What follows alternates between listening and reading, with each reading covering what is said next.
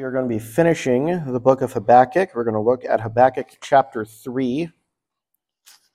Habakkuk chapter 3.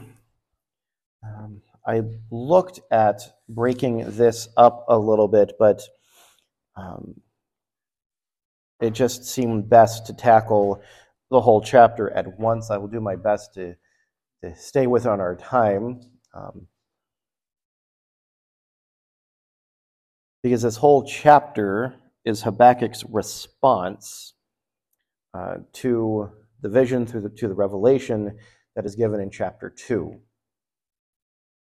Now, as we begin, I want to begin. I want to let you to, to uh, kind of introduce something to you.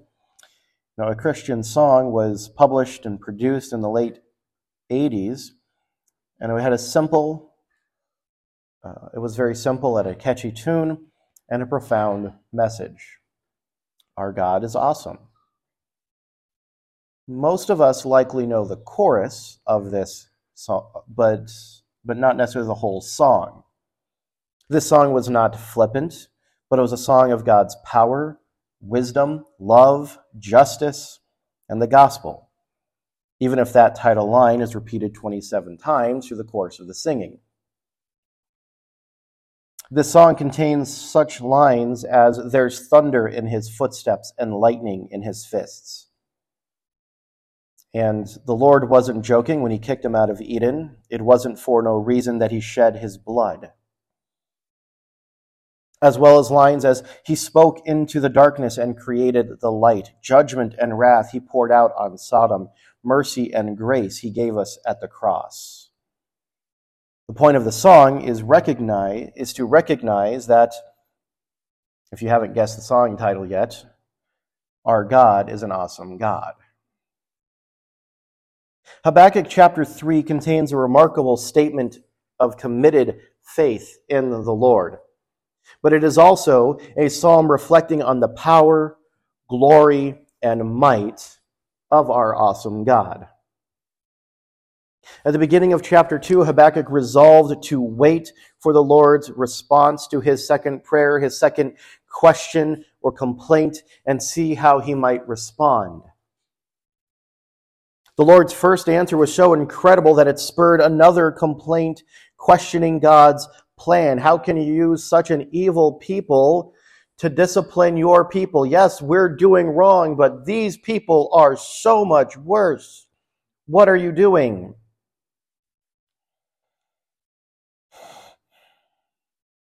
So Habakkuk wondered what his response would be to the second reply of how God would judge Babylon. And not only did God reply include those five woes of judgment against Babylon and those who would follow their example, but there was a reminder of his grace in verse 4, of his glory in verse 14, and of his rule in verse 20.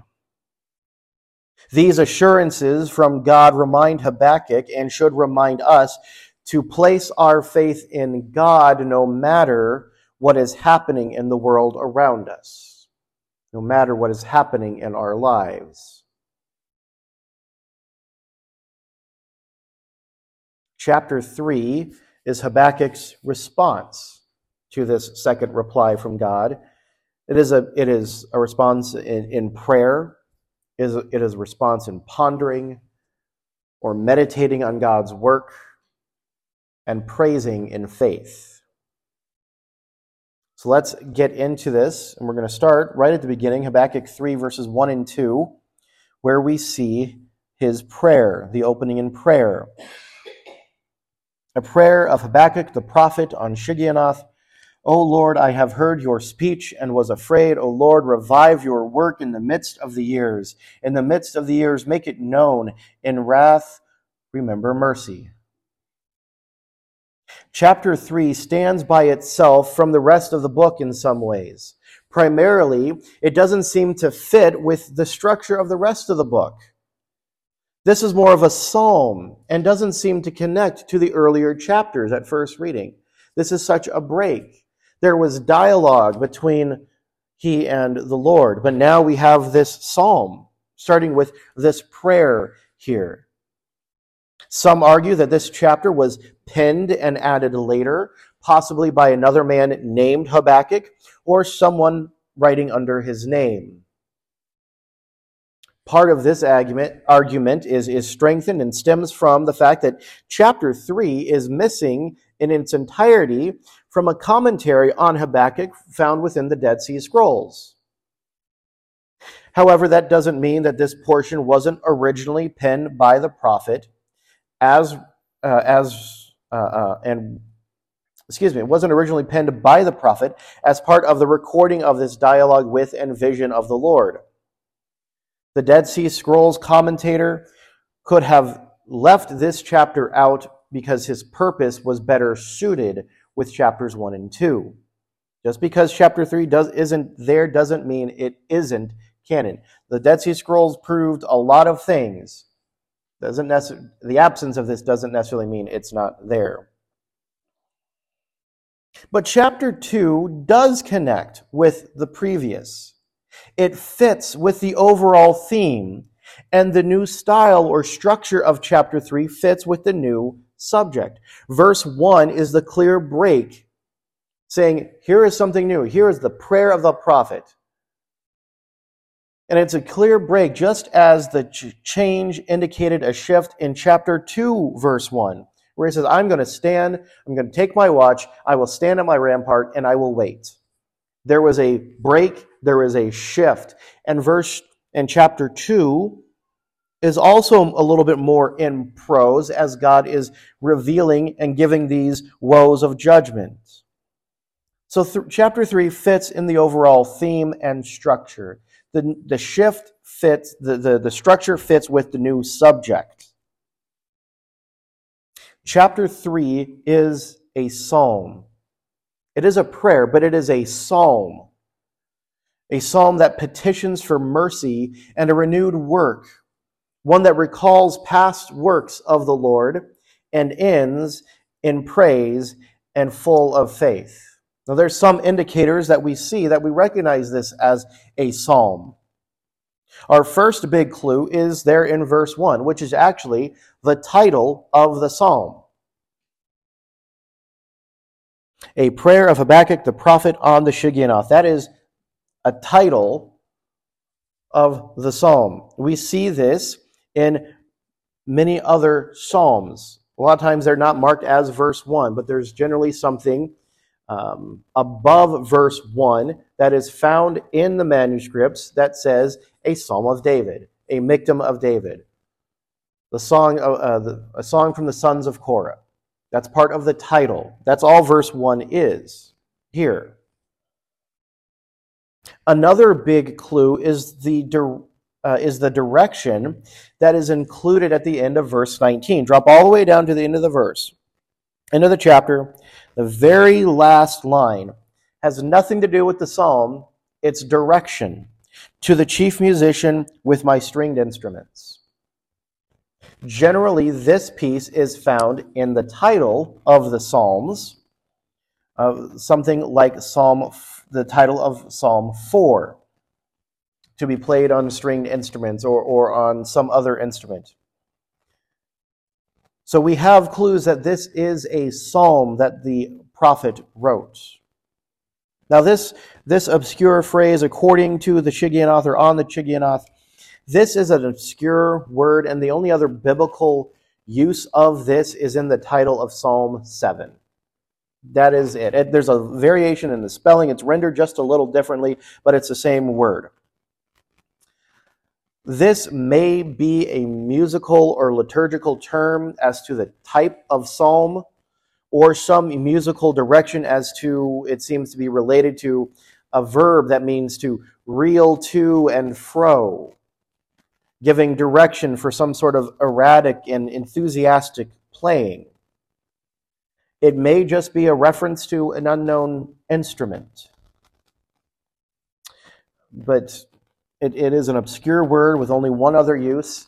Uh, we tend to think of it as a, a mu- some sort of musical or liturgical term here. Now, verse 2 of Habakkuk 3 actually is the beginning of the psalm and of the prayer itself he reports that he has heard God's purpose and plan to discipline Judah and to destroy Babylon, and this left him in awe. It left him with the fear of God. What, what Habakkuk heard refers to the dialogue with the Lord back from chapters 1 and 2. And a little more specifically, to chapter 1, verse 5. where the Lord said to him, Look among the nations and watch, be utterly astounded, for I will work a work in your days which you would not believe, though it were told you. Well, it was told to him, and it was hard for him to believe. Now, verse 2 contains the only petitions of the whole prayer. The only petitions, the only requests Habakkuk may, makes in this psalm is found in verse 2. Verse 2 by itself is the prayer. The prophet asks God to work and that his works would happen quickly, and yet he asks for mercy. He asked that God's action, the renewal or revival of his mighty works, would happen quickly. He was looking for prompt fulfillment of God's word this is happening, let it happen quickly. In the midst of the years, let this happen quickly. Let's don't wait. But secondly, he asks that God would remember to be merciful through his just wrath. He is coming to discipline Judah. He asks that he remembers mercy while he is judging, while he is disciplining. Habakkuk agreed that Judah needed to be disciplined, but he prayed that God's love would be shown through his mercy. He interceded here for the kingdom as Moses did for the nation in Exodus 32 and in Numbers 14. We may be discouraged or disappointed in the state of affairs in church, in our nation, or our own spiritual lives, but we can and should go to the Lord in prayer. Do a work, renew your work.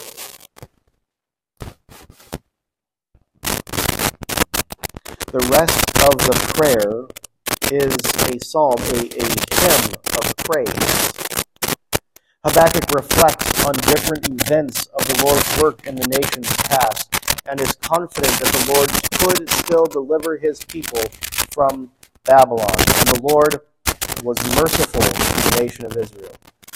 People would be preserved in Babylon and would return to the land.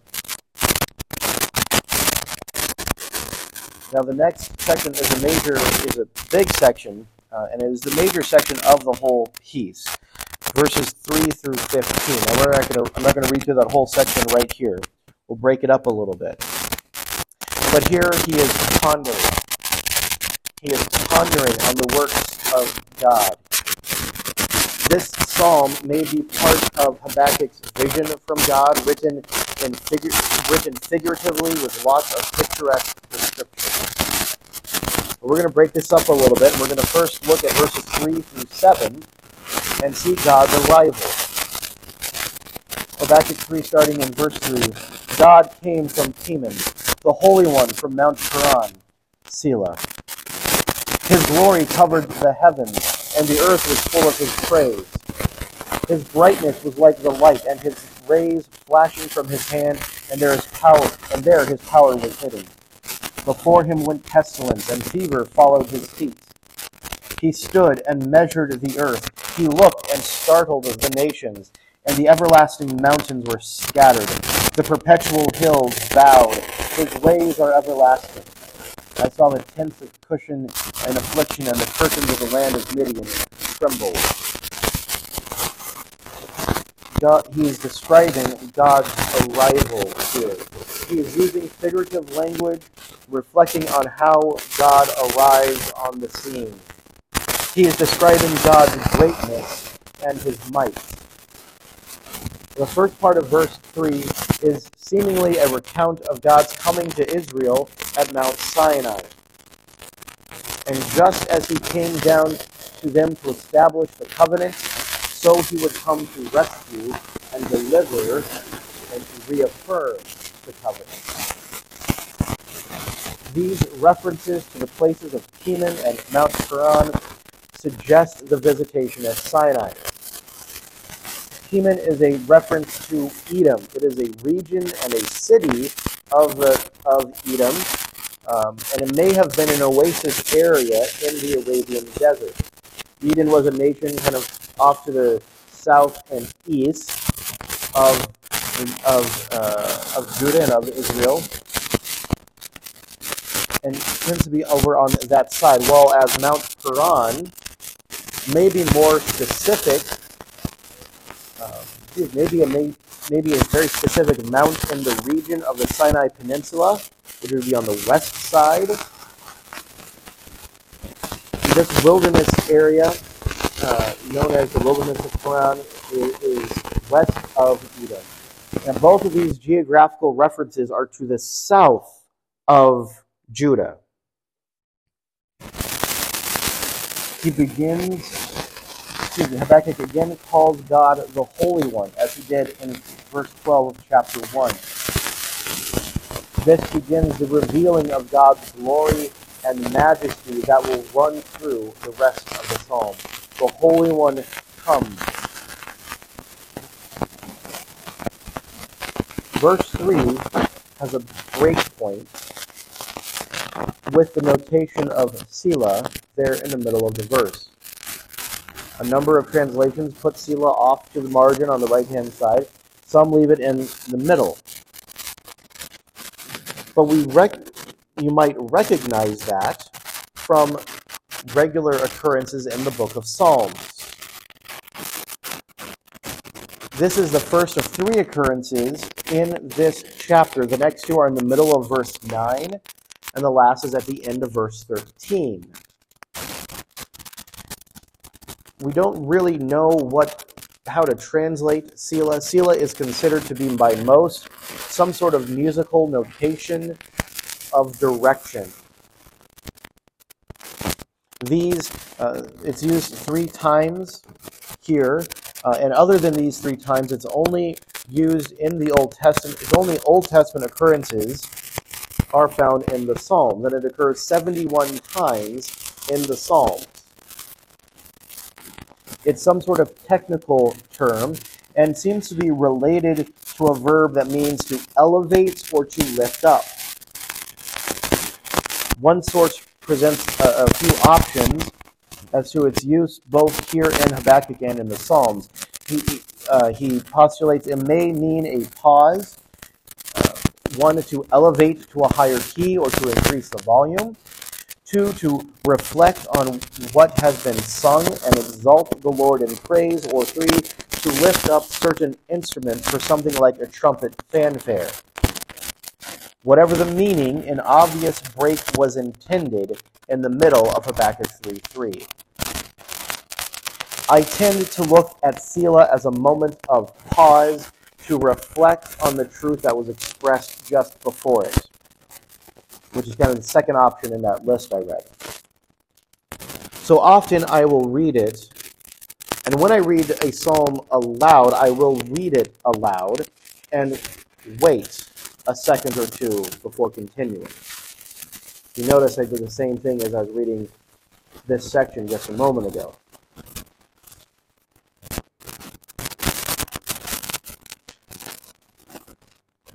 Verse 3 continues by expressing God's glory as he approaches. His glory covered the heavens, and the earth was full of his praise. His splendor or his glory covered the heavens. This seems to be sort, uh, be sort of an anticipation of the time his glory fills the earth. A reference back to uh, uh, verse 14 of chapter 2. When the Lord came to Mount Sinai, it was in, in what appeared to be dark clouds and with lightnings and thunderings. The heavens were covered by his glory, and the earth was full of his praise. This may not be a reference to a response by mankind, this praise, but it, to the reality of his fame. When he came to Sinai, Egypt certainly was aware of him. And by the time they made it to Sinai, a few of the other nations had heard of things. Next, God is described by brightness. His brightness was like light.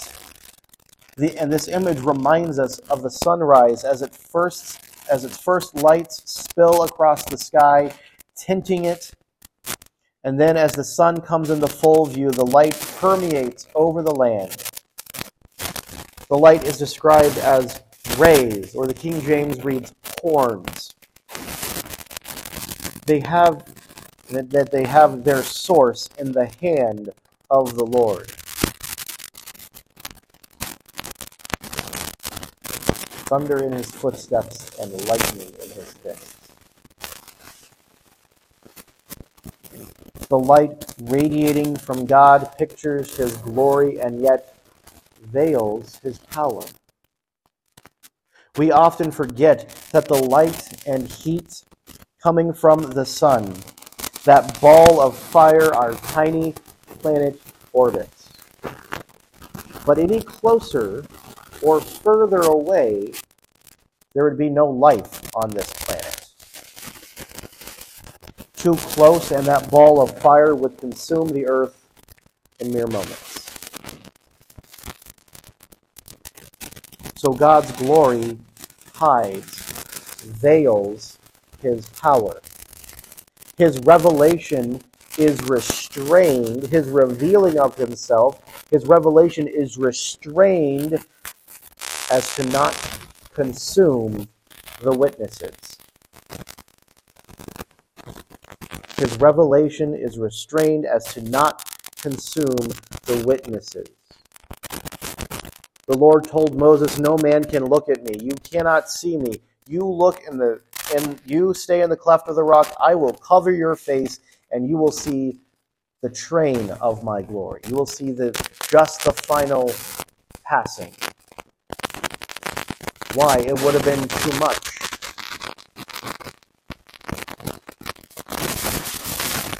God's glory veils his power.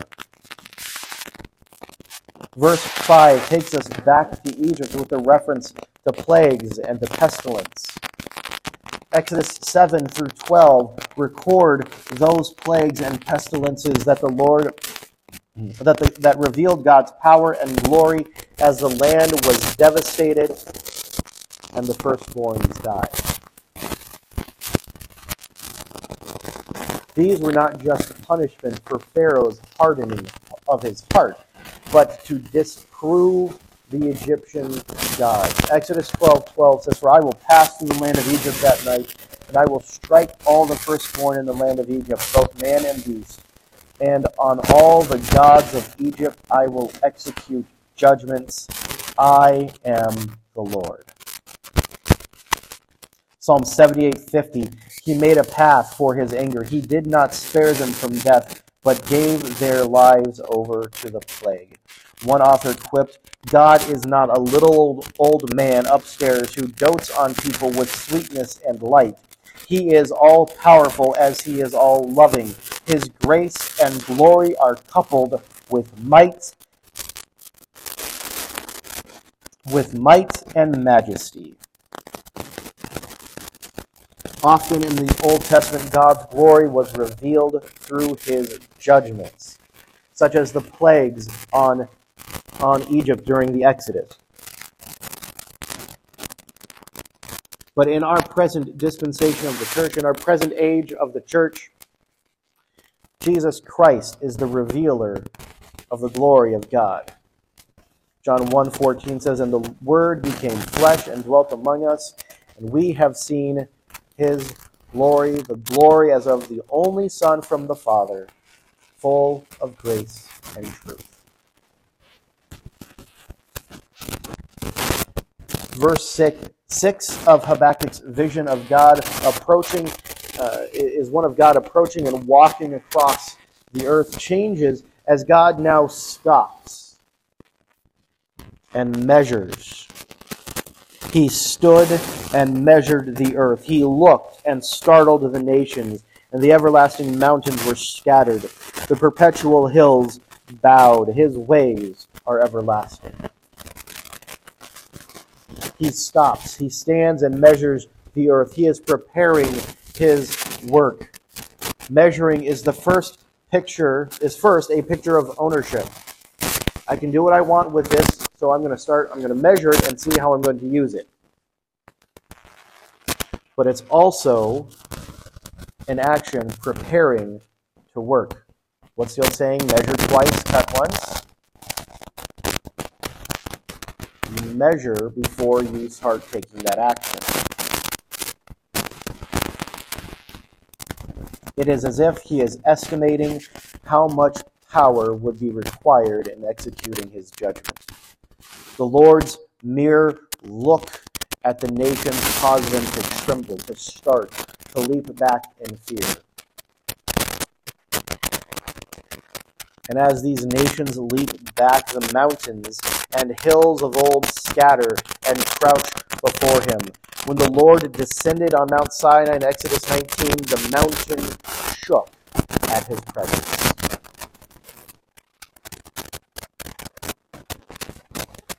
Verse 7, he references Cushan and, and Midian.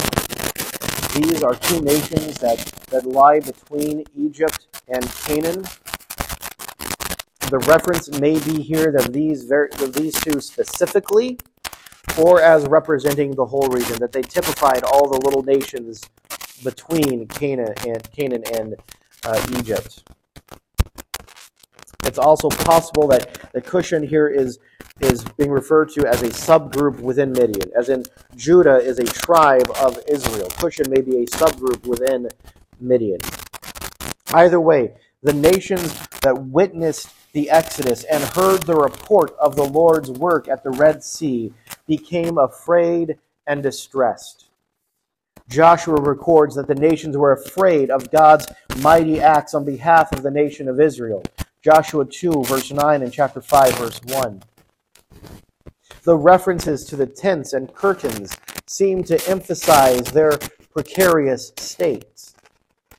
If the mountains scattered before the Lord, if the hills and the everlasting mountains bowed before the Lord, what about those living in tents? The scene shifts from focusing on God's awesome appearance to his actions. As God led the nation from Egypt to Sinai, then marched into Canaan to claim their inheritance. And here we see, in verses 8 through 15, we see God's actions. God's actions. First, we're going to look at verses 8 to 12. O Lord, you were, were you displeased with the rivers? Was your anger against the rivers? Was your wrath against the sea that you rode on your horses, your chariots of salvation? Your bow was made quite ready. Oaths were sworn over your arrows. Selah. You divided the earth with rivers. The mountains saw you and trembled. The overflowing of the water passed by. The deep uttered its voice and lifted its hands on high. The sun and moon stood still in their habitation. At the light of your arrows they went, at the shining of your glittering spear. You marched through the land in indignation. You trampled the nations in anger. This section opens with some poetic rhetorical questions. Was God's wrath against the rivers and the sea? Was God angry with nature? God had struck the Nile, turning it to blood. He had split the Red Sea and then split the Jordan River, allowing Israel to pass through without hindrance. Yet the Egyptian chariots were crushed and drowned by the sea. The Lord is presented here as a victorious warrior whose chariots bring salvation. The first part of verse 9 pictures God readying his weapons for war. Your bow was made quite ready. Oaths were sworn over your arrows. That second line there of verse 9 is actually very obscure. The New King James has a very um, good literal translation. there's this idea of solemn oaths spoken over the arrows. Uh, many of the translations bring something very similar to effect there. But he's readying his weapons of war. Your bow was made quite ready. Another says you you unsheathed your bow. You've pulled it from its storage, out of its out of its container. You made your arrows ready. You've spoken solemn things over them. They are ready to be used. And then we have the second Selah, the second call to reflect and meditate on what had just happened, and what had just been spoken. God's power is seen in nature, among the nations, and against his enemies by his actions. Verse 10 seems to be nature's reaction to God's power. It, it's almost Part of it is almost a reaction in praise. But there is this massive upheaval in nature. The rivers split the earth. The mountains writhe in pain. The mountains saw you and trembled. The word trembled there uh, in, in the ESV is, trans, is uh, translated writhe, and that's a little bit more accurate. The idea is actually actually of writhing in pains as in the pangs of labor. But the mountains writhe in pains. They tremble at the sight of the Lord. Raging floods sweep past. Great waters here are personified as giving their voice and lifting their hands. Nature gives witness to the greatness of God's power. When the sky was starless and the void of the night, he spoke into the darkness and created the light. Nature gives witness to the greatness of God's power. Verse 11 now turns to the sun and moon for witness of God's power and it causes us to think of the great, of the famous miracle found in Joshua 10.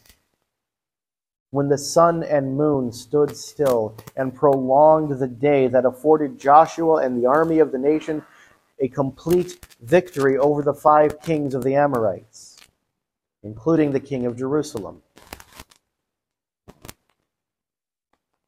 But not only the reference to the sun and the moon, but the references in the rest of this verse.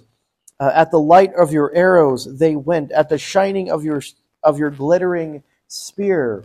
These references to God's arrows and spears, I think, might refer to the hailstones that God sent that God sent on the fleeing Amorite forces.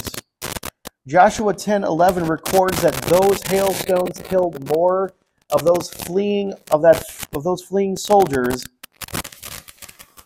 than were killed by any Israelite by the sword that day.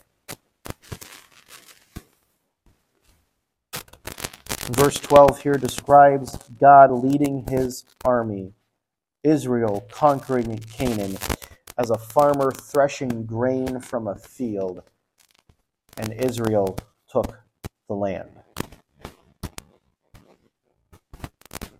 verses 13 through 15. You went out for the salvation of your people, for the salvation of your anointed. You crushed the head of the house of the wicked, laying him bare from thigh to neck. Selah. You pierced with his own war- you pierced with his own arrows the heads of his warriors, who came like a whirlwind to scatter me, rejoicing as if to devour the poor in secret. You trampled the sea with your horses the surging of mighty waters. Verses 13 to 15 is unclear, and it refers it may refer to some battle in the past, but it's possible that Habakkuk was also looking to the future and seeing the destruction of Babylon. Either way, God's wrath is seen here as against wickedness. God crushes his enemies that oppose his own and his will. The references to the anointed uh, is widely recognized as referring to the nation of Israel. They were supposed to be a kingdom of priests, and priests were anointed for their office. But Israel was supposed to be a kingdom of priests, mediating between God and the rest of the nations. Exodus 19, verses 5 to 8.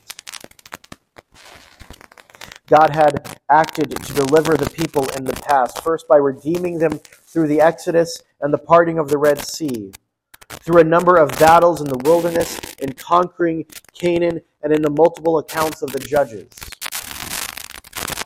And Habakkuk is confident that God will act for the deliverance, the salvation of his people again. One resource argues that the anointed reference here is actually a reference to the anointed one, the coming Messiah. He says that salvation was for God's people, but it was also for the anointed one. The term probably refers to the coming Messiah. Psalm 2 2 and Daniel 9 26.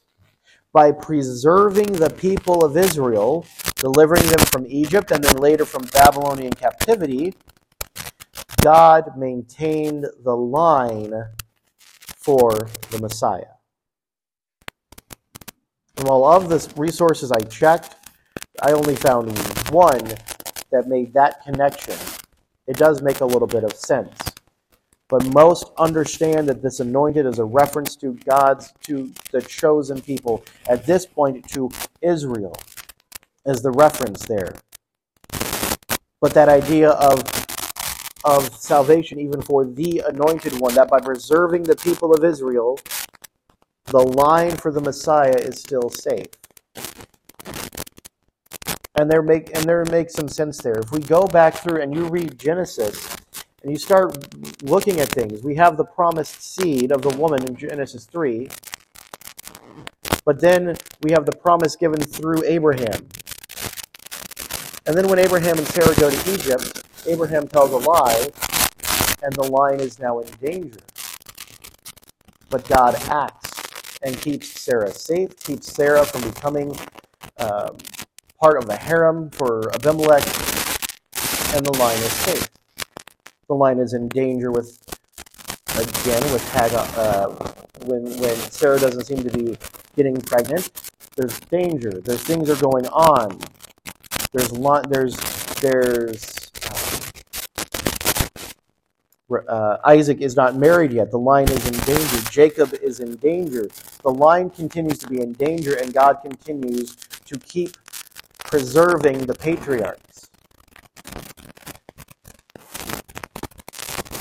So there is some, I think there is some backing to that idea there. Before moving on, verse 13 ends with the final pause for reflection with Selah.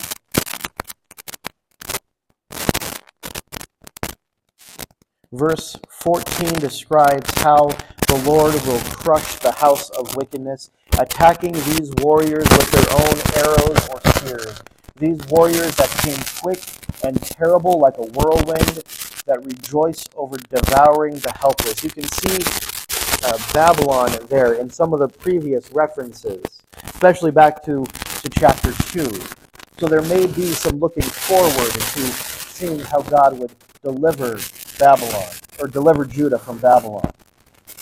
Verse 15 refers, seems to be referring again to the Lord as the victorious warrior, and may be a return in thinking to the victory over Egypt at the Red Sea. Verses 3 through 15 describe the God of Abraham, Isaac, and Jacob, the God of Israel, the God and Father of our, of our Lord Jesus Christ. He is the God that reveals himself and his glory throughout creation and history. He is the living God. He is the true God that makes the lifeless idols of the nations look ridiculous. He is the God of power, the God of creation that controls the land and the sea, the heavens and earth. He is therefore the God of victory that leads his people to triumph and rest. And then in verses 16 through 19, we see the prophet praise. Praise. When I heard, my body trembled. My lips quivered at the voice. Rottenness entered my bones, and I trembled in myself, that I might rest in the day of trouble. When he comes up to the people, he will invade them with his troops. Though the fig tree may not blossom, nor fruit be on the vines, though the labor labor of the olive may fail, and the fields yield no food, though the flock may be cut off from the fold, and there be no herd in the stalls, yet I will rejoice in the Lord. I will joy in the God of my salvation. The Lord God is my strength. He will make my feet like deer's feet. He will make me walk on my high heels. The chief musician with stringed instruments verses 16 through 19, we see the praise.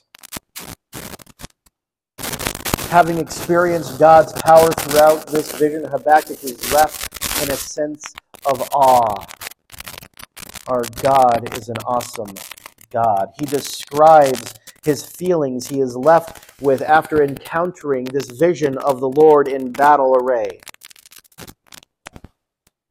His heart was pounding, his legs trembled, his lips quivered. He felt as though his bones were rotting and decaying within him.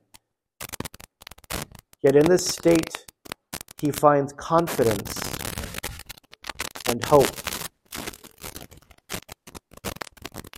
Habakkuk is about to make a great confession of faith. He saw the coming judgment for Judah the destruction of the temple and of Jerusalem, the devastation of the land and the people. He saw the coming judgment on those that would be the tool of judgment against Judah.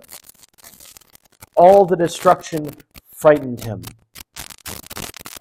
But instead of listening to his fears, instead of focusing on the injustice and wickedness around him, he looked up in faith to God and he saw the Lord.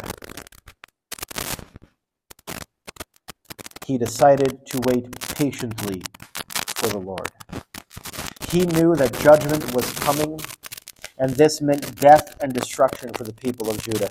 But he also knew that God would deal justly, just as decisively with the Babylonians.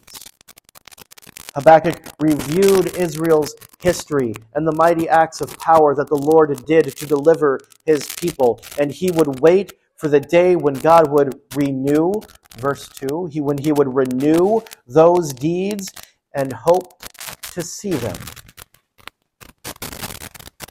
Habakkuk recognized the truth that he needed to wait for the Lord. Isaiah 20, 28 16 says, Whoever believes will not be in haste. We cannot run ahead of the Lord's timing. We only bring trouble on ourselves when we do this. Abraham learned this by trying to have an heir through Hagar instead of waiting for the promised heir through Sarah, Genesis 16. And Moses learned when he tried to deliver Israel from Egypt by himself, Exodus 2. Habakkuk's faith in the Lord produced real joy. Not a false sense of joy from his surrounding circumstances, but he learned to rest in the Lord and his provision. Habakkuk states that the economic ruin that would come from Babylon's attacks would not shake his faith. The fig trees would not be producing, no grapes from the vineyards, no olives from the groves of olive trees, no food to be harvested from the wheat or barley fields, the livestock gone, no sheep or goats, no cattle or oxen, all or most of it gone. Israel would be in ruin. But that would not stop Habakkuk from praising the Lord.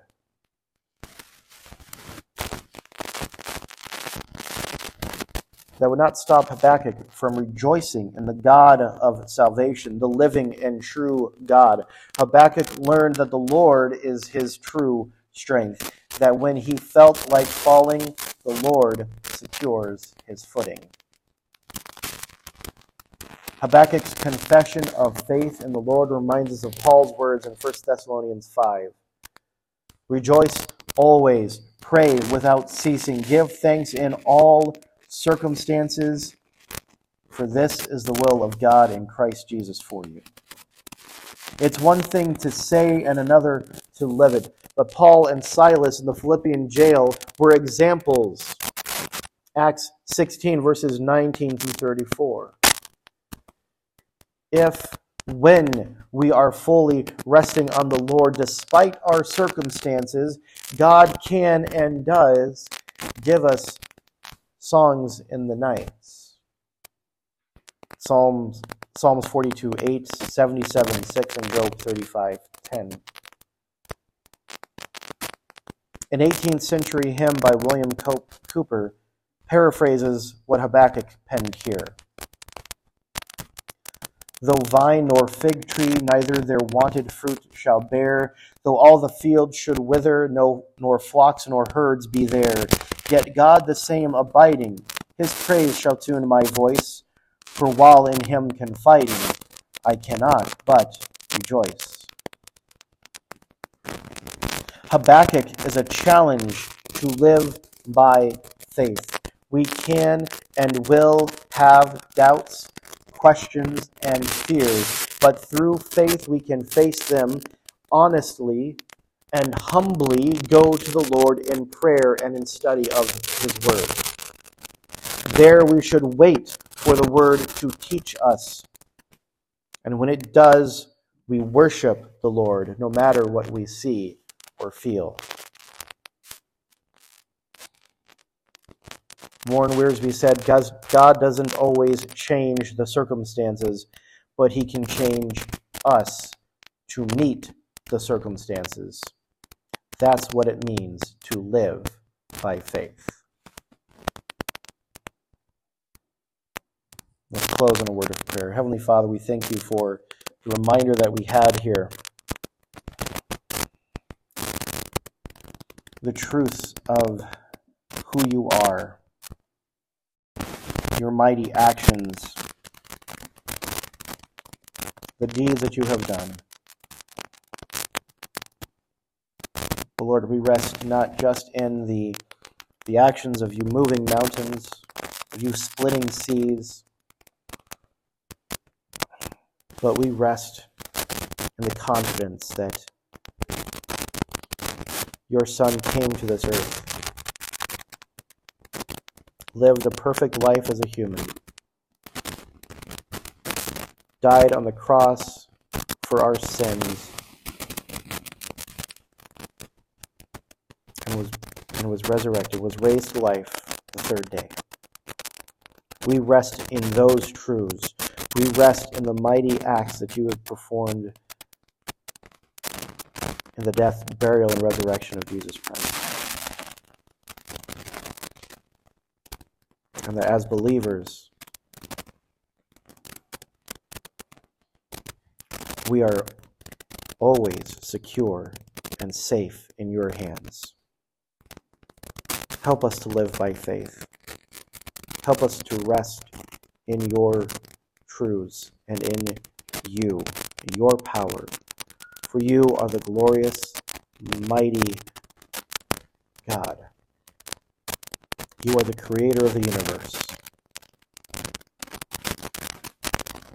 You are the God of our salvation. Help us to rest in you. Help us to remember that Christ is our hope, not only in this life, or the death of this life, but for eternity. Pray these things, Father, in the name of your Son and our Savior, Jesus Christ. Amen.